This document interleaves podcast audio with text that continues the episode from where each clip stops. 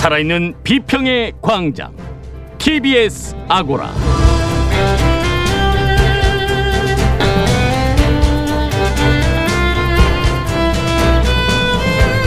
안녕하세요. TBS 아고라 송현주입니다. 최근 이태원 클럽 집단 감염과 그 확산에 대한 일부 언론의 선정적 보도도 문제지만 그 내용을 SNS를 통해 퍼뜨리는 기생 언론들의 행태도 더 큰 문제입니다. 오늘 아고라 첫 번째 광장에서는 좋은 말로 재가공, 실제로는 표절로 살아가는 유사 언론들, 더 나아가 우리 언론계 전반에 퍼져 있는 베껴쓰기 문제를 짚어봅니다.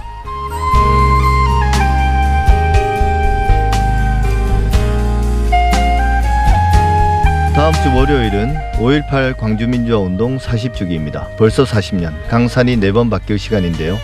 여러 매체들이 다양한 5.18 특집 기획 프로그램들을 내놨습니다. TBS 라디오도 준비한 게 있다고 합니다.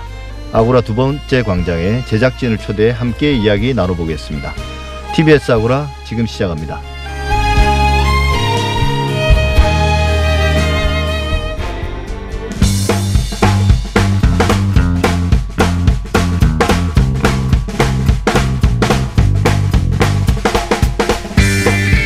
미디어 브리핑 오늘도 변함없이 금준경 미디어 오늘 기자와 함께합니다. 어서 오십시오. 네, 안녕하세요.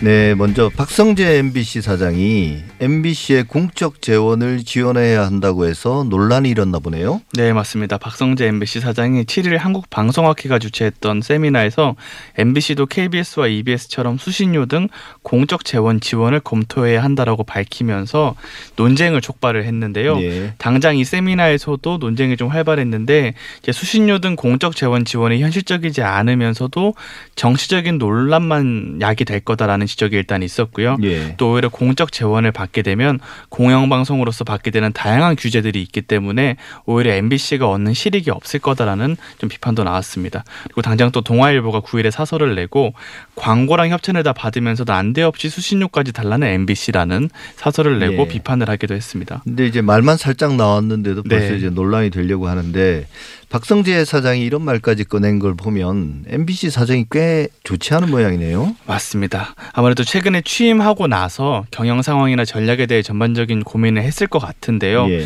MBC 경영 상황이 지금 3년 연속 영업 적자인데다가 지난해 기준 적자 규모가 900억 원에 달하고 예. 2002년과 작년에 이 광고 매출을 비교를 해보면 절반 이하로 떨어졌습니다. 예.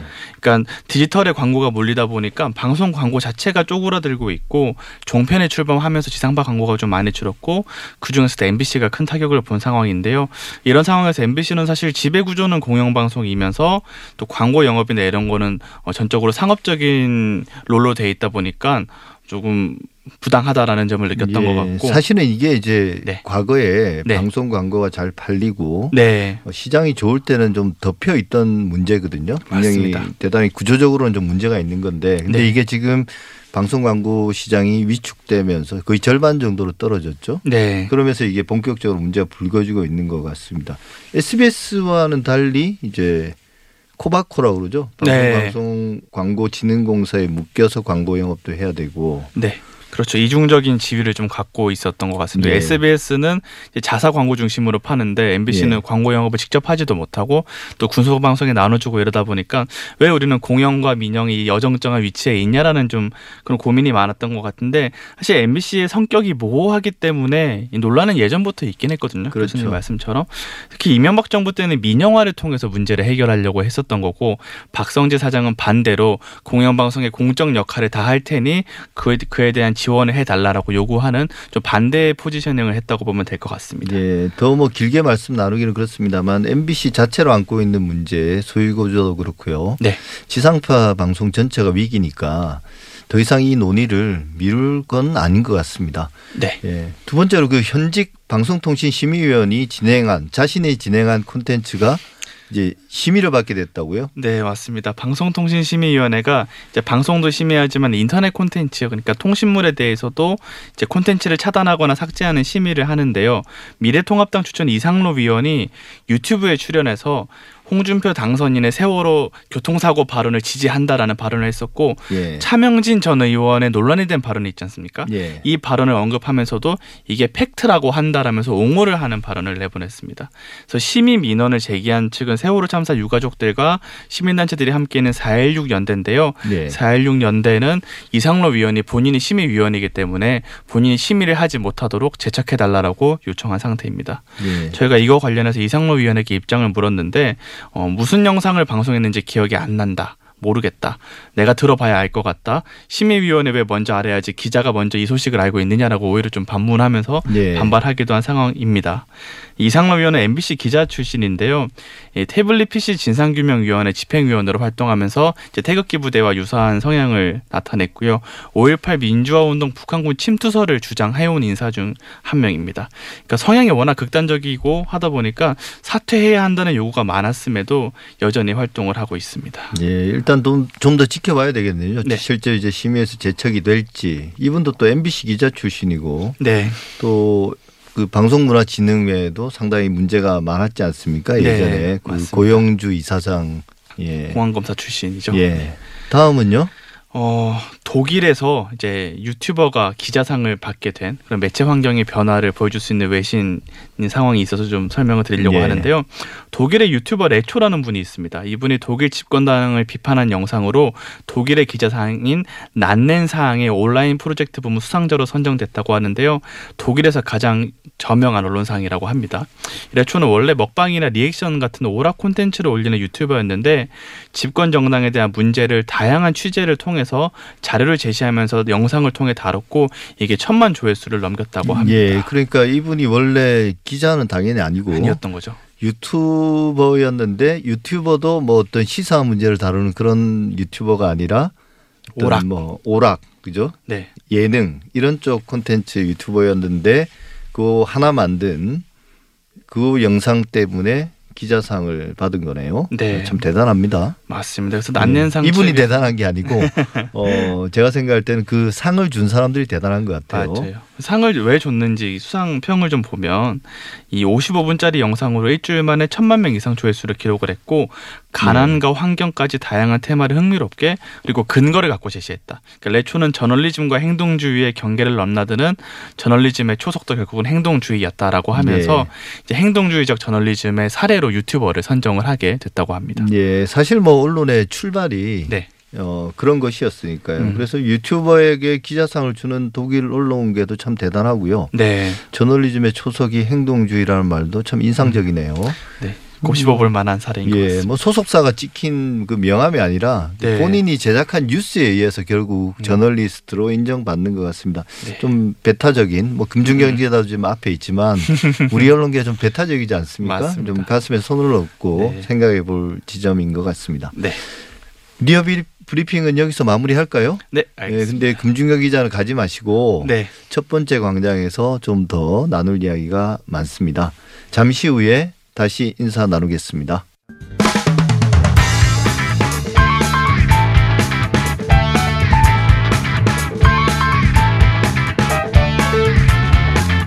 코로나19 상황이 생활 방역으로 가면서 고비를 넘기는가 싶더니 이태원 집단 감염으로 다시 새로운 국면으로 접어들었습니다. 그런데 최근 일부 언론들이 코로나19를 보도할 때 선정적이고 자극적인 더 나아가서 혐오를 유발하는 기사를 남발하는 상황입니다. 아고라 첫 번째 광장에서는 이런 보도의 이면에 자리 잡고 있는 우리 언론 생태계의 난맥상을 한번 살펴보려고 합니다. 금준경 미디어 오늘 기자와 계속 이야기 나눠보겠습니다. 코로나19가 시작된 이후 쭉 지적되어 온 문제이긴 한데요. 네. 이번 이태원발 집단 감염 사태에서도 또다시 드러난 부분입니다. 이른바 성적 지향성 관련된 그러니까 신상을 특정할 수 있는 개인 정보처럼 이런 어떤 선정적 보도 내용을 부각시킨 언론들이 좀 있었죠. 네, 맞습니다. 그래서 어, 관련된 이태원 클럽에서 확진자 동선이 공개된 다음에 보통은 클럽이라고만 보도를 했었는데 7일에 국민일보가 단독 이태원 게이 클럽에 코로나19 확진자 다녀갔다라는 기사를 내면서 예. 확진자가 성소수자일 가능성이 있다는 이제 정보를 드러내는 제목을 썼고 이제 논란이 되고 하니까 이제 다른 언론들도 이 같은 기사를 계속 쓰게 되면서 예. 확대 재생되고 그러면서 포털에 실시간 검색어 상위권까지 이태원 게이 클럽이라는 키워드가 올라가면서 이제 이 성적 지향성이 드러나고 당사자가 좀 피해를 입게 됐던 사례라고 할 수 있습니다. 예, 실제로 그런 어떤 낙인 찍기나 혐오가 네. 광범위하게 확산된 건건 맞는 것 같아요. 네, 맞습니다. 근데 이제 국민일보 같은 경우는 이 문제에 대해서 잘못을 인정했다고 하던데요. 네, 그 종합해 보면 태도가 좀 어정쩡하다고 할 수는 있긴 한데요. 예. 우선 논란이 되니까 제목에서 게이 클럽이라는 문구는 뺐습니다. 예. 그런데 다음 날 지면 신문 보도에 이 보도가 공익적으로 정당하다라는 내용을 담고 있는 이제 기독교 단체의 성명을 예. 이날 신문 중에 유일하게 기사화를 했거든요. 그러면서 어떻게 보면 음. 보도의 정당성을 또 요구를 하는 그런 상황이 있었고 자기 입으로는 이야기 못 하고 이제 다른 네. 기독교 단체를 통해서 이야기를 했네요. 주장을 빌려서 그렇게 예. 전한 보도가 있고 다만 최근엔 또 언론노조 국민일보 지부에서 이 보도와 관련해서 회사의 입장을 요구한다라고 하면서 좀 내부적으로는 좀 논쟁이 좀 벌어지고 있는 단계라고 할 수 있습니다. 예. 근데 국민일보 보도만이 문제가 아니라 그게 이제 시발점이었던 거고요. 네. 요즘은 또 특히 오늘 이야기하고 싶은 게 네, 신문뿐만 아니라 또 포털뿐만 아니라 보통 이제 우리가 종이 신문이나 포털을 통해서 뉴스를 많이 보지만 네, SNS나 다른 플랫폼을 통해서 특히 젊은 세대들 사이에 이런 자극적인 내용들이 더 급속하게 퍼져 나가고 있다고 하던데요. 대표적으로 제가 듣기로는 인사이트, 네. 뭐 위키트리 이런 곳이 있다고 하는데 이게 어떤 매체들입니까? 어, 이 매체들이 주로 포털도 아니고 페이스북과 같은 SNS를 통해서 예. 유포가 많이 되는 뉴스 콘텐츠를 갖고 있는 언론사인데 구독자 수가요 인사이트가 650만 명, 650만 명. 위키트리가 570만 명입니다. 예. 대한민국의 공영방송이나 이런 언론사들도 100만이 채 안 넘어가거든요. 예. 그래서 상당한 영향력을 갖고 있고 주로 10대와 20대에게 상당한 인지도를 갖고 있는 언론사라고 보면 되는데 그 비결이 뭔가요? 핵심은 사실과 다른 보도, 사실을 확인하지 않는 카더라식 보도, 오로지 자극적인 보도 이런 데 올인하는 게 있는 것 같습니다. 그래서 예. 직접 취재를 한 내용이 있는 게 아니라 뭐 인터넷 커뮤니티에서 특정 논란이 되는 주장이 나오면 이거를 확인이나 검증 없이 그냥 올려버리기도 하고 엠번방 사건 관련해서 가해자가 나오니까 예. 이 가해자가 페이스북에 어, 자신이 연애를 하면 보통 몇 년 몇 월 연애 시작 이렇게 뜨잖아요. 그러니까 엠번방 가해자 몇 년부터 연애 중이었다. 뭐 이런 기사를 오늘 내기도 할 정도로 예. 정말 사회 적으로 좀 의미가 없는 그런 기사를 많이 쓴다고 보면 될 것 같습니다. 예. 근데 이들 매체들이 이번 이태원 클럽 집단 감염 어떻게 보도했나요? 어, 위키트리 같은 경우에는요 이런 제목의 기사가 있습니다. 진짜 뻔뻔하다. 이태원 클럽 사태에 격분한 성소수자들 역풍 맞았다라는 기사를 내면서 오히려 성소수자 단체들이 어, 이태원 클럽 보도와 관련한 비판을 하니까 아니 너희가 뭐 신천지와 다른 게 뭐냐 너희는 왜 방역에 대해서 그렇게 회피를 하려고 하느냐라는 그런 반발을 하는 댓글들이 있지 않습니까? 예. 그 댓글들을 그냥 기사로 실어준 거죠. 그렇게 예. 하면서 성소수자들을 공격하는 경우도 있었고 또 위키트리 같은 경우는 이태원 클럽 명부에 연예인 이름이 나왔다고 합니다. 근데 이게 확인이 안 되는 거죠. 이게 실명인지 아닌지도 모르는데 예. 그 연예인 이름을 기사 제목에 다 쓰면서 이 사람들이 그 클럽에 있었다라고 식으로 그런 식으로 보도를 하기도 했습니다.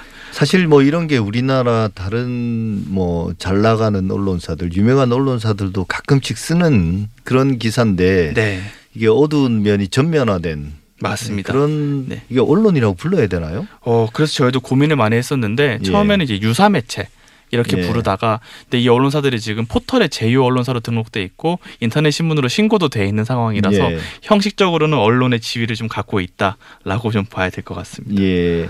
이게 뭐 자기들이 직접 취재를 하지 않고 네. 어떤 댓글이나 이런 거 보도하고 네. 그다음에 이제 다른 언론이 보도한 걸또 옮기고 네, 그래서 기생 언론이란 말도 쓰던데요. 네, 어쨌든 맞습니다. 이미 이들 뭐 대표적으로 위키트리 인사이트의 경우는 여러 차례 언론중재위로부터 시정 권고도 받았다는데요. 네, 그 시정 권고 데이터를 좀 보면요, 2018년 기준으로 보면 어, 시정 권고 1위가 인사이트고요. 공교롭게도 2위가 인터넷 국민일보, 3위가 위키트리로 나타났습니다. 예. 그러니까 수많은 언론사 중에서도 이 언론사들이 좀 사회적인 문제가 좀 있는 내용을 담았기 때문에 언론중재위 차원에서 직접적으로 권고를 하는 그런 절차가 있었다라고 보면 될 것 같습니다. 예. 이미 경고를 많이 받고 제재도 받았는데도 계속 자극적이고 선정적이고 특히 이제 짜깁기 하는 네. 이런 보도가 생산되는 이유는 뭔가요?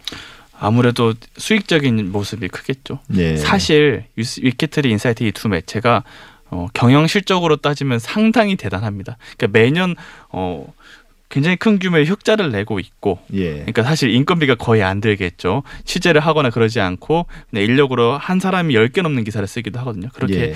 기사 공장처럼 쏟아내면서 오로지 클릭으로 인한 수익을 얻게 되는 좀 이게 특화되어 있다 보니까 돈을 좀 많이 벌게 되고 사실 어, 문제 있는 보도를 해도 제재를 받는 절차가 한국에서는 좀 미흡하다 보니까 책임을 안 지면서 더 클릭 수만 노리는 이런 경향들이 좀 전혀 개선되지 않고 있는 것 같습니다. 예, 뭐 기자 수 몇 명 되지 않을 거고요. 저도 한번 얼핏 들어가 봤는데 네. 대부분 다른 언론들로 옮기는 기사들 맞습니다. 그그 소속 기자가 쓴 기사라는 것도 직접 취재한 게 아니라 어떤 언론이 뭐라고 보도했다라고 이제 한번 옮기는 방식이더라고요. 맞습니다. 예, 네. 이게 결국 뭐 표절이잖아요. 말이 좋아 짝입기지. 네. 실제로는. 아, 근데 아까 말씀드린 것처럼 네. 이 기생 언론이 가지고 있는 그런 특징이 표절과 짝입기인데 네. 이게 두 매체만의 문제는 아니고 제가 아까 말씀드린 것처럼 우리나라 기존 언론들이 가지고 있던 그런 어두운 면들이 좀 전면화된 거. 네. 근데 최근에 이게 저 이거 보고 놀랐는데요. 네. 경기 신문 사설이 연합뉴스 그 연합 실론이죠. 네. 이걸 그대로 베껴서 논란이 됐다고 그러던데 무슨 일입니까 이게? 어, 경기 신문이 최근에 연합뉴스 실론을 좀 표절을 했다고 해서 저희가 좀 알아봤는데 예. 표절이라고 하면 좀 논쟁적인 표절이 아니라 정말 있는 그대로 갖다 붙였습니다. 토시 하나 안 바뀌고 글을 썼는데 예를 들어서 연합뉴스 실론에서 어, 많은 전문가가 일찍이 감염 확산세가 대유행 단계에 접어들었다고 경고했다. 각국의 나름의 명분이 있겠지만 문제는 과학적 근거에 기반하지 않고 섣부른 공포감으로 과잉 대응하는 경우다라고 코로나19 국면에서 쓴 말이 예. 토시도 안 바뀌고 그대로 경기신문의 사설로 간 거죠. 이 사례가 최소 세 건이 지금 발각이 돼 있는 상태입니다. 네, 사실 어 그래서 신문윤리위원회라는 지난번에 말씀드렸던 자율규제 기구에서도 토시만 고치거나 일부 문장만 줄인 채 그대로 옮겼다.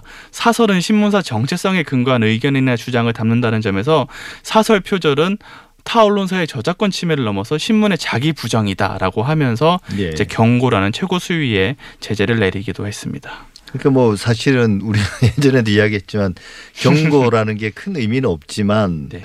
어 말씀하신 것처럼 자기 정체성을 부정한 건데 네. 그래서 그 경기 신문에서는 어떻게 뒤처리를 했습니까? 어, 안 그래도 이후에 저희 매체 경기신문 측 편집국 간부가 전화를 했습니다. 전화를 예. 해서 어, 논란이 된 논설위원들은 전원 이제 보직 해임 처리를 했고 예. 편집국장과 논설실장의 사표를 수리한 상태다.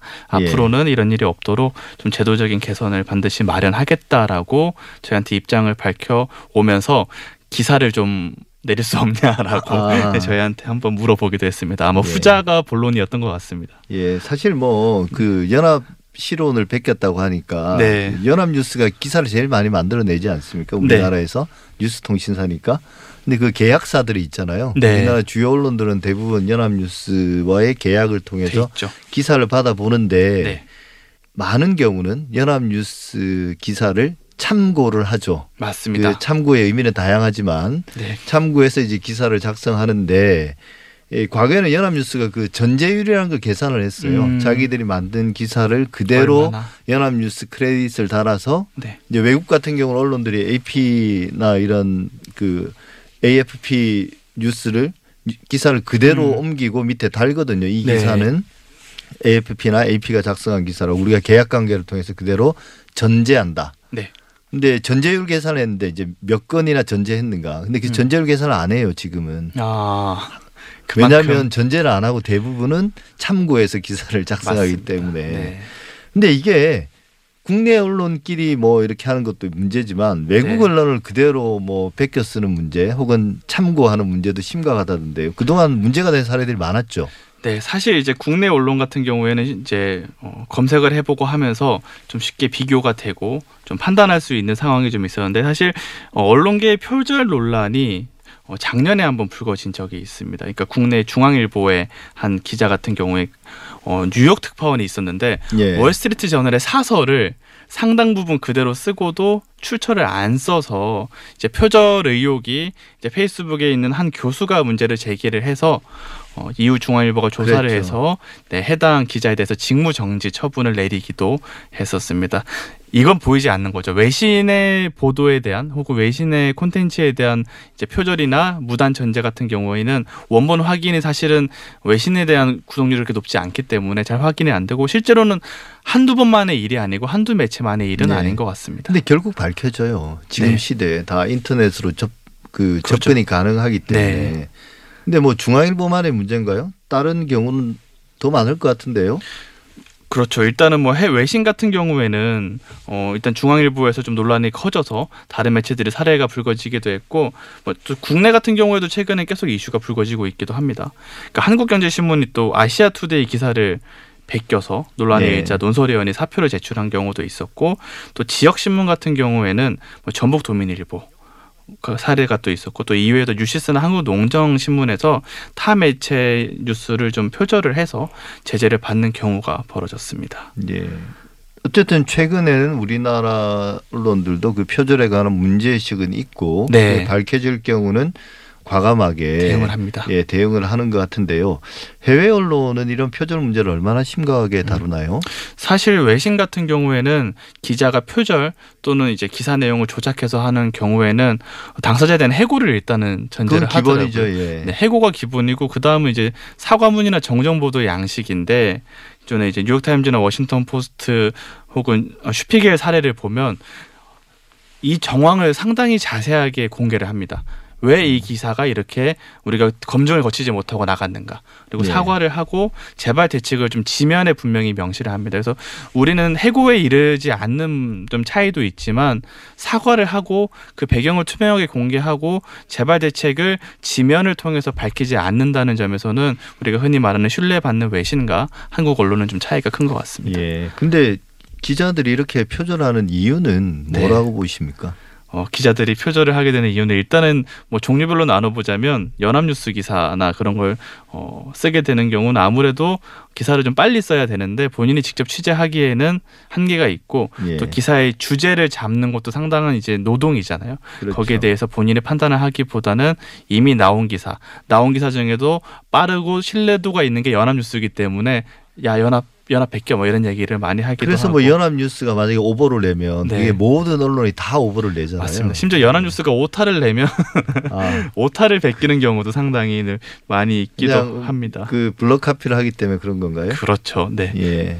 어, 그렇기도 하고 좀 논설위원이나 특파원 경우에서 나는 사고 같은 경우에는 사실 우리나라 언론의 경우가 외신이랑 조금 다른 게 기자가 어, 금방 현장을 떠납니다. 조금만 부장급 이상만 되면 현장을 떠나서 앉아서 이제 칼럼과 사설 정도만 쓰게 되고 또 특파원 같은 경우에는 업무를 하기 위해 간다기보다는 좀 보상의 개념으로 가는 경우도 있기도 해서 이제 지적 노동이라고 할 수 있는 이런 칼럼이나 이런 거에 대해서 네. 좀 비교적 소홀해지는 그런 면이 좀 있는 것 같습니다. 예. 제가 생각할 때는 아마 아무래도 네. 그이 포털이라든지 네. 이런 걸 통해서 뉴스가 경쟁하면서 일단 기자들이 과거에 비해서 기사를 훨씬 많이 쓰더라고요. 맞습니다. 조사를 해보면. 네. 그러니까 하루에 쓸 수 있는 그 이게 자기 능력치는 한계가 있는데 회사에서 요구하는 기사량이 많으니까 결국은 쉽게 쉽게 쓰기 위해서 어 다른 언론의 일부를 가져다 쓰거나 네. 자기는 이제 직접 현장에 나가지 않고 인터넷을 통해서 베껴서. 수집해서 대충 이제 그 뭐 그 업계 용어도 있던데요. 네. 이렇게 짜기 있게 해서 네. 어 기사를 만들어내는 거 이게 참 오래된 문제이긴 한데 이게 지금과 같은 환경에서는 해결되기 어려운 문제인 것 같기도 합니다. 네. 또 그걸 이제 또 당당하게 비즈니스 모델로 만들어낸 인사이트 위키트리도 있기도 하고요. 네. 여전히 아주 뭐 매출 이익 이런 데서 네. 잘 나간다면서요. 네. 이런 게 살아있는 한 이 이 문화 자체가 쉽게 해결될까요? 어렵죠. 일단은 포털 중심으로 이제 뉴스를 어, 보여주는 통로는 한정돼 있는데 언론 매체는 점점 더 늘어나는 상황이라서 예. 극단적인 경쟁의 결과라고 시스템적으로는 볼 수 있을 것 같습니다. 예, 사실 이런 이야기 하다 보면 별로 답은 보이지 않습니다. 네. 그래서 제가 뭐 뻔한 이야기를 또 금준경 기자께 물어본 것 같습니다. 금준 기자 오늘 연이어서 수고 많으셨습니다. 2주 후에 뵙겠습니다. 네, 감사합니다.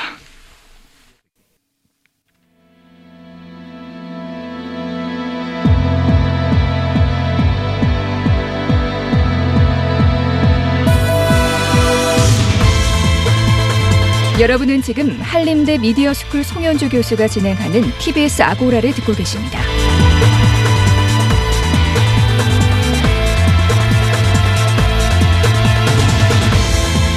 아고라 두 번째 광장입니다. 5.18 민주화운동 40주년을 맞아 여러 언론사 방송국들이 기획이나 특집을 준비하고 있을 텐데요.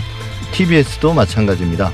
모레 5월 18일 방송을 앞두고 한창 마무리의 열심인 라디오 다큐멘터리 062 518 어떤 내용일지 궁금합니다.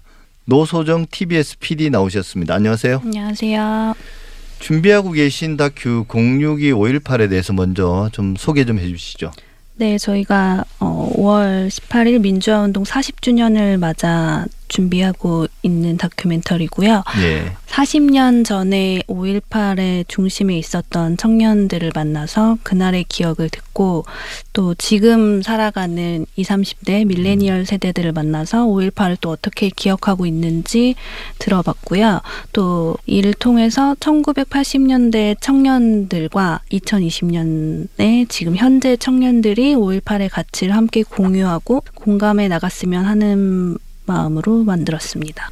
그러면 다큐멘터리 형식이면 뭐 현장에서 취재하고 뭐 살아계신 분들 인터뷰하고 뭐 그런 내용들이 주로 들어가는 건가요? 네, 주로 그런 내용들이 들어가고요. 또 저희가 이번 다큐멘터리가 젊은 친구들이 듣기에 좀 지루하거나 무겁거나 하지 않았으면 하는 마음이 예. 있어서 인터뷰 형식에 더해서 그 당시 1980년대의 상황을 좀 짐작할 수 있게끔 드라마로 재현한 드라마 형식이 중간중간 들어가게 됩니다. 예. 그러면 다큐멘터리 일부분 한번 들어볼까요?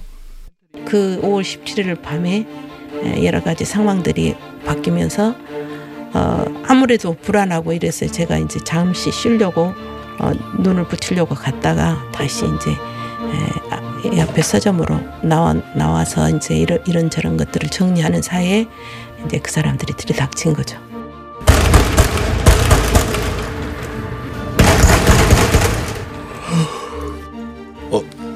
누가 왔나? 여보, 누구예요? 나와! 누구세요? 나오란 말이야! 아니, 누구세요? 사람을 왜 끌고 가는 건데요? 여보! 괜찮으니까 내복 내복 좀 가져가줘. 예? 내복이요?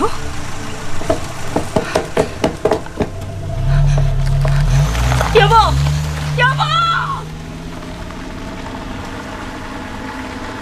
네, 드라마 형식으로 약간 재현한 부분인 것 같은데요. 대충 짐작은 되는데 구체적으로 어떤 장면인가요? 어, 이 장면은 이제 1980년 5월 17일 밤에 저희 다큐멘터리의 배경이 되는 녹두서점이라는 광주의 한 서점에서 있었던 일인데요. 주인이었던 김상윤 씨가 이제 보안대에 끌려가는 장면입니다. 그리고 그 뒤에 이제 들으셨던 아내 목소리는 당시 20대 정연애 씨거든요. 예. 녹두 서점의 안주인. 그분이 남편이 갑작스럽게 끌려가면서 이제 혼자 남게 되면서 녹두 서점 에서 여러 가지 활동을 하고 녹두 서점이 이제 광주 항쟁의 중심이 되는 그런 이제 스토리가 뒤에 나오는데 예. 그 앞에 나오는 드라마입니다. 예. 일단 이 다큐멘터리 제목이 굉장히 독특합니다. 062 518. 06은 아마 이제 광주 전화번호 이제 지역 번호인 것 같고요. 518은 518인데 이게 어떤 의미를 담고 있습니까? 어, 저희 방탄소년단 노래 중에 예. 5.18 민주화 운동이 관련된 가사가 나오는 노래가 있거든요. 예. 일단 그 노래 먼저 한번 들어보시겠습니까? 어디쯤만 하러 가수란 큰 꿈을 키워 이제 현실에서 막과 무대 위에 뛰어. 마치 열정을 담았지. 내 광주 호식이나 전국 팔도는 기억 나 보라면 시간은 끝없이 모여진 밤. 모두 다 놀러라 공육이 다시 5.18자 부산의 바다야. 셀라라라라라 어, 062 518만 들리네요. 들리시나요? 예, 전 들, 듣긴 들었습니다. 다른 가사는 잘 못 들었고요. 예. 네, 이 노래는 방탄소년단의 이제 마시티라는 노래인데요. 예. 이제 멤버들의 고향에 관한 가사들이 조금씩 들어 있어요. 그 예. 중에 멤버 제이홉의 고향이 광주고 예, 예. 그 부분에서 이제 062 518이라는 가사가 나오는데요. 물론 518 민주화 운동을 뜻하고요. 예. 이 노래를 듣고 해외 아미들 방탄소년단 팬인 아미들이 062 518이라는 숫자가 궁금해서 예. 이제 직접 찾아보게 됩니다. 예. 062 518이 어떤 뜻이지 하고 이제 구글과 또 가사를 번역해주는 한국 사람들을 통해서 찾아본 결과 1980년도에 광주에서 518이라는 역사적인 일이 있었구나라는 것을 알게 돼요. 그래서 얼마 전에는 광주 5.18 묘지에 직접 와서 참배도 하고 5.18에 대한 더 자세한 것을 알고 싶어서 공부도 하고 그러고 아. 있다고 들었거든요. 예. 거기서부터 시작된 다큐멘터리입니다. 그래서 제목이 062 5.18이고요. 예. 근데 거기에 이제 뭐 광주에서 유학 중인 유학생도 그 이야기도 등장한다고 그러던데요. 네, 저희 이제 그 중에 한 명인 핀란드 유학생 마야라는 친구를 저희가 만났어요. 예. 전남대에서 유학 중인데 방탄소년단 팬이고 한국이 좋아서 이제 전남대학교로 와서 공부를 하고 있는 친구예요. 예. 근데 그 친구도 물론 이 노래를 통해서 광주 5.18에 대해서 공부를 하고 직접 이제 전남대에 있으니까 기념관이나 어, 5.18의 유적지를 돌아다니게 되면서 5.18에 대해서 더 자세히 알게 된 친구거든요. 그 예. 친구도 직접 만나봤습니다, 저희가. 예. 그러니까 뭐 직접 만나 보셨다니까 그 다큐에도 나오겠지만 해외의 그 젊은 세대들이 5.18 민주화운동에 대해서 알고 또 직접 묘역도 찾아보고 나서 좀 어떤 반응을 보이던가요? 일단은 가장 먼저 이런 일이 불과 40년 전에 있었던 일이라는 것에 대해서 많이 놀랐고요. 예. 오래되지 않았던 일이라는 것에 대해서. 그리고 어, 그때 당시에 흑백 사진 같은 거를 보면서 충격을 많이 받았다고 얘기를 하더라고요. 예. 그래서 저희가 만난 마야 학생 같은 경우에도 이제 기념관에서 사진을 보았는데 그 사진이 이제 길에 쓰러진 학생이 피를 많이 흘리고 있었고 예. 이제 지나가는 시민 어떤 분께서 그 친구를 이제 도와주고 있는 그런 모습의 흑백 사진을 봤대요. 예. 근데 그 사진이 오랫동안 머릿속에서 지워지지 않았다는 거죠. 음. 그 사진을 보고 이제 충격을 받았고 그러면 왜 이런 일이 일어났을까 해서 이제 공부를 하니 이제 불공정한 권력이 있었고 그 권력의 부당함에 저항하기 위해 이 네. 사람들이 싸우다가 희생되었구나 이런 생각을 계속 하고 있었다고 하고요. 그래서 저희가 물어봤죠. 이제 핀란드에서 이런 일이 가능하냐? 했더니 핀란드에서 40년 전에 이런 일이 있었을 거라고는 상상도 못하는 일이다. 네. 이런 얘기들을 전해주었습니다. 사실 이제 뭐 이 다큐가 뭐 해외 그 젊은 세대들의 이야기도 담고 있지만 사실은 우리나라 청년 세대들의 5.18에 대한 인식이나 활동들 이것도 이제 많이 조사했다고 들었는데요. 실제로 어떻던가요?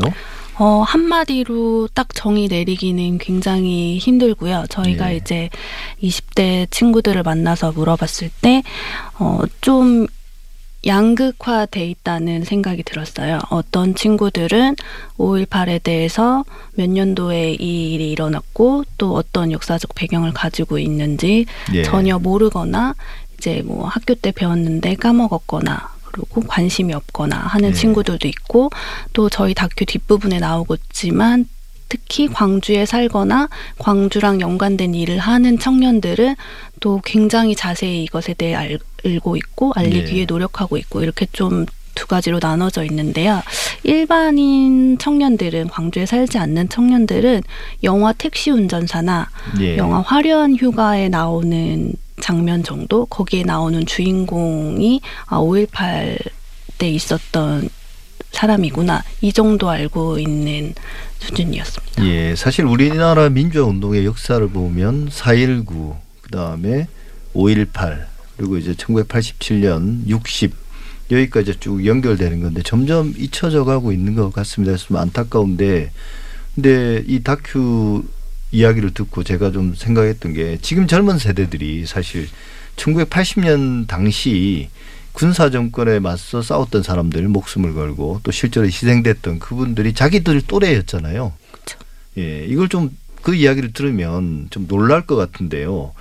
그 실제 이제 다큐의 80년대 그 민주화 운동 세대의 그 모습을 좀 젊은 그 세대들의 모습을 생생하게 담기 위해서 노력을 많이 했다고 들었는데요. 네, 저희가 어, 직접 이제 광주에 내려가서 1980년대에 20대, 30대셨던 청년분들을 만나서 인터뷰를 진행했는데요.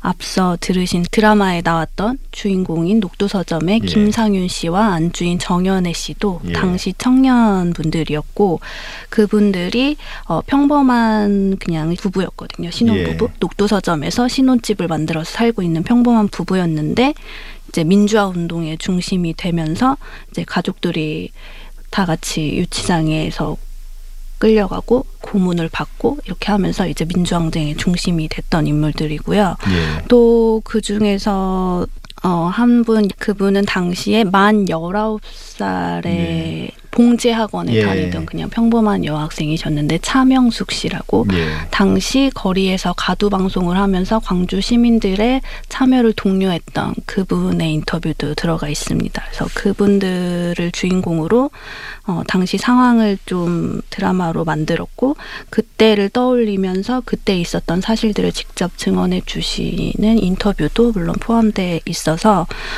그분들의 목소리를 통해 그 80년대에 현장에 있었던 사실들이나 진실들이 그대로 다 전해지리라 생각합니다. 예, 40년을 맞았는데 여전히 진상 규명이 제대로 안 된 부분도 있고요. 또 여전히 또 북한군 개입설 같은 허위 사실들 아무리 이 사실관계를 증명해도 잡초처럼 계속 제기되고 있거든요. 이 40주년을 맞는 시점에서 이분들 방금 말씀하신 김상윤, 정현애, 차명숙 당시에 이제 역사의 주인공들 현장에 있었던 이분들의 심경은 이런 주장들에 대해서 어떻게 생각하시던가요?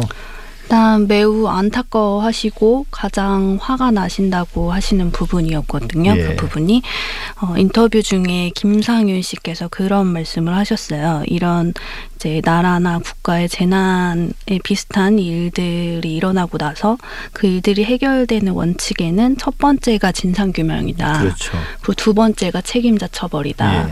그런데 우리나라는 아직도 40년이 지났는데 진상규명도 그리고 뭐 책임자 처벌도 아무것도 안 된 채 기념 사업만 하고 있다. 예. 이런 말씀을 하셨어요. 그러면서도 계속 뭐 용서와 화해 이런 그쵸. 이야기를 하죠. 그죠? 그 그리고- 순서가 완전히 틀린 거잖아요. 네, 그 말씀을 똑같이 하셨어요. 예. 근데 가장 먼저 돼야 될 부분이 안 되고 순서가 네. 뒤바뀌었고 아직도 가짜 뉴스들이 많아서 너무 마음이 아프고 안타깝다. 예. 취재를 위해서 직접 광주에 내려가셨을 텐데요. 그때는 어땠습니까? 어, 저희가 취재를 하려고 이제 광주에 몇 번 내려갔는데요. 광주에는 518번 버스가 있어요. 아, 그런가요? 네. 그 버스를 직접 타고 돌아다녔는데 그 518번 버스는 다큐에 나오지만 이제 5.18 민주항쟁의 주요 유적지를 예. 천천히 돌아다니는 버스인 아, 거예요. 그래서 저희가 예. 직접 그 버스를 타고 그 유적지에 내리면서 직접 돌아봤거든요. 근데 저도 이제 이번 기회에 처음 그곳들을 가봤는데요. 그 현장에 직접 서니까 옛 전남도청이었던 자리, 지금은 이제 네. 분수대와 뭐 시계탑이 복원돼서 남아 있는 그 자리에 직접 서 보니까 1980년도에 그 시민들의 함성과 소리가 이렇게 직접 들리는 것 같은 느낌이고 예. 그 분수대랑 시계탑을 지나서 맞은편 건물에 아직도 그 총탄 자국이 남아 있는 예. 곳들 그대로 이제 남겨놨거든요. 사진을 이렇게 붙여놓고 그것들을 보니까 자연스럽게 좀 묵념하면서 그날을 떠올리게 되고 이제 그때 당시 희생되셨던 분들께 이제 애도를 표하고 지금도 살아계신 분들에게 참 감사하다는 생각이 자연스럽게 들더라고요. 예. 그래서 지금까지 뭐 책이나 인터넷이나 뭐 교과서나 이런 걸로 공부했었는데 그런 거 공부하는 것도 중요하지만 어, 그 현장에 직접 가보는 게 정말 중요하다는 거를 깨달았습니다. 네, 사실 그 현장에 가보지 않으면 절대 느낄 수 없는 거잖아요. 네. 예. 일단 그 다큐멘터리를 듣고 느끼는 감상은 이제 저마다 차이가 있을 겁니다.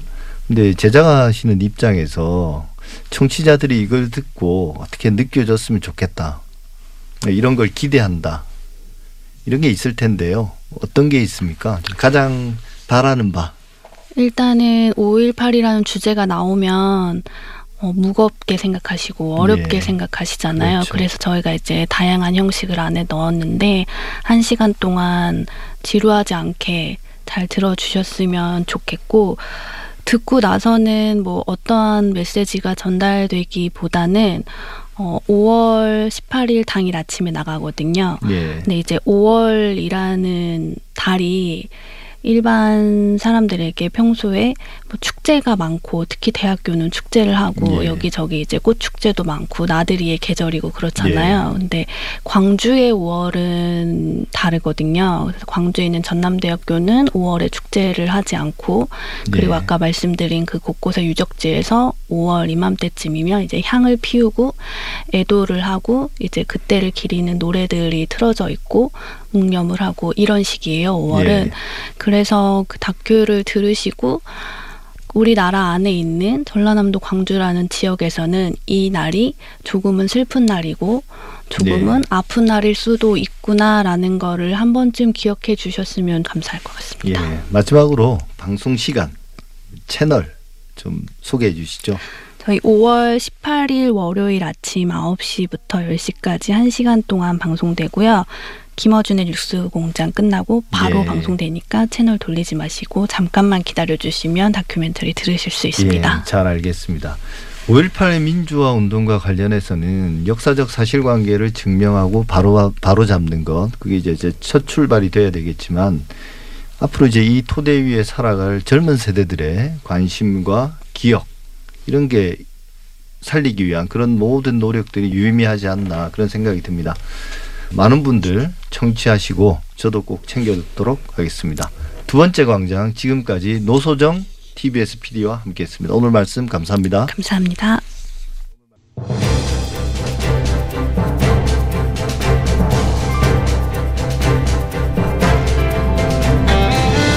TBS 아고라 오늘 준비한 내용은 여기까지입니다. 저는 다음 주에도 토요일 오전 8시 6분에 찾아뵙겠습니다. 감사합니다.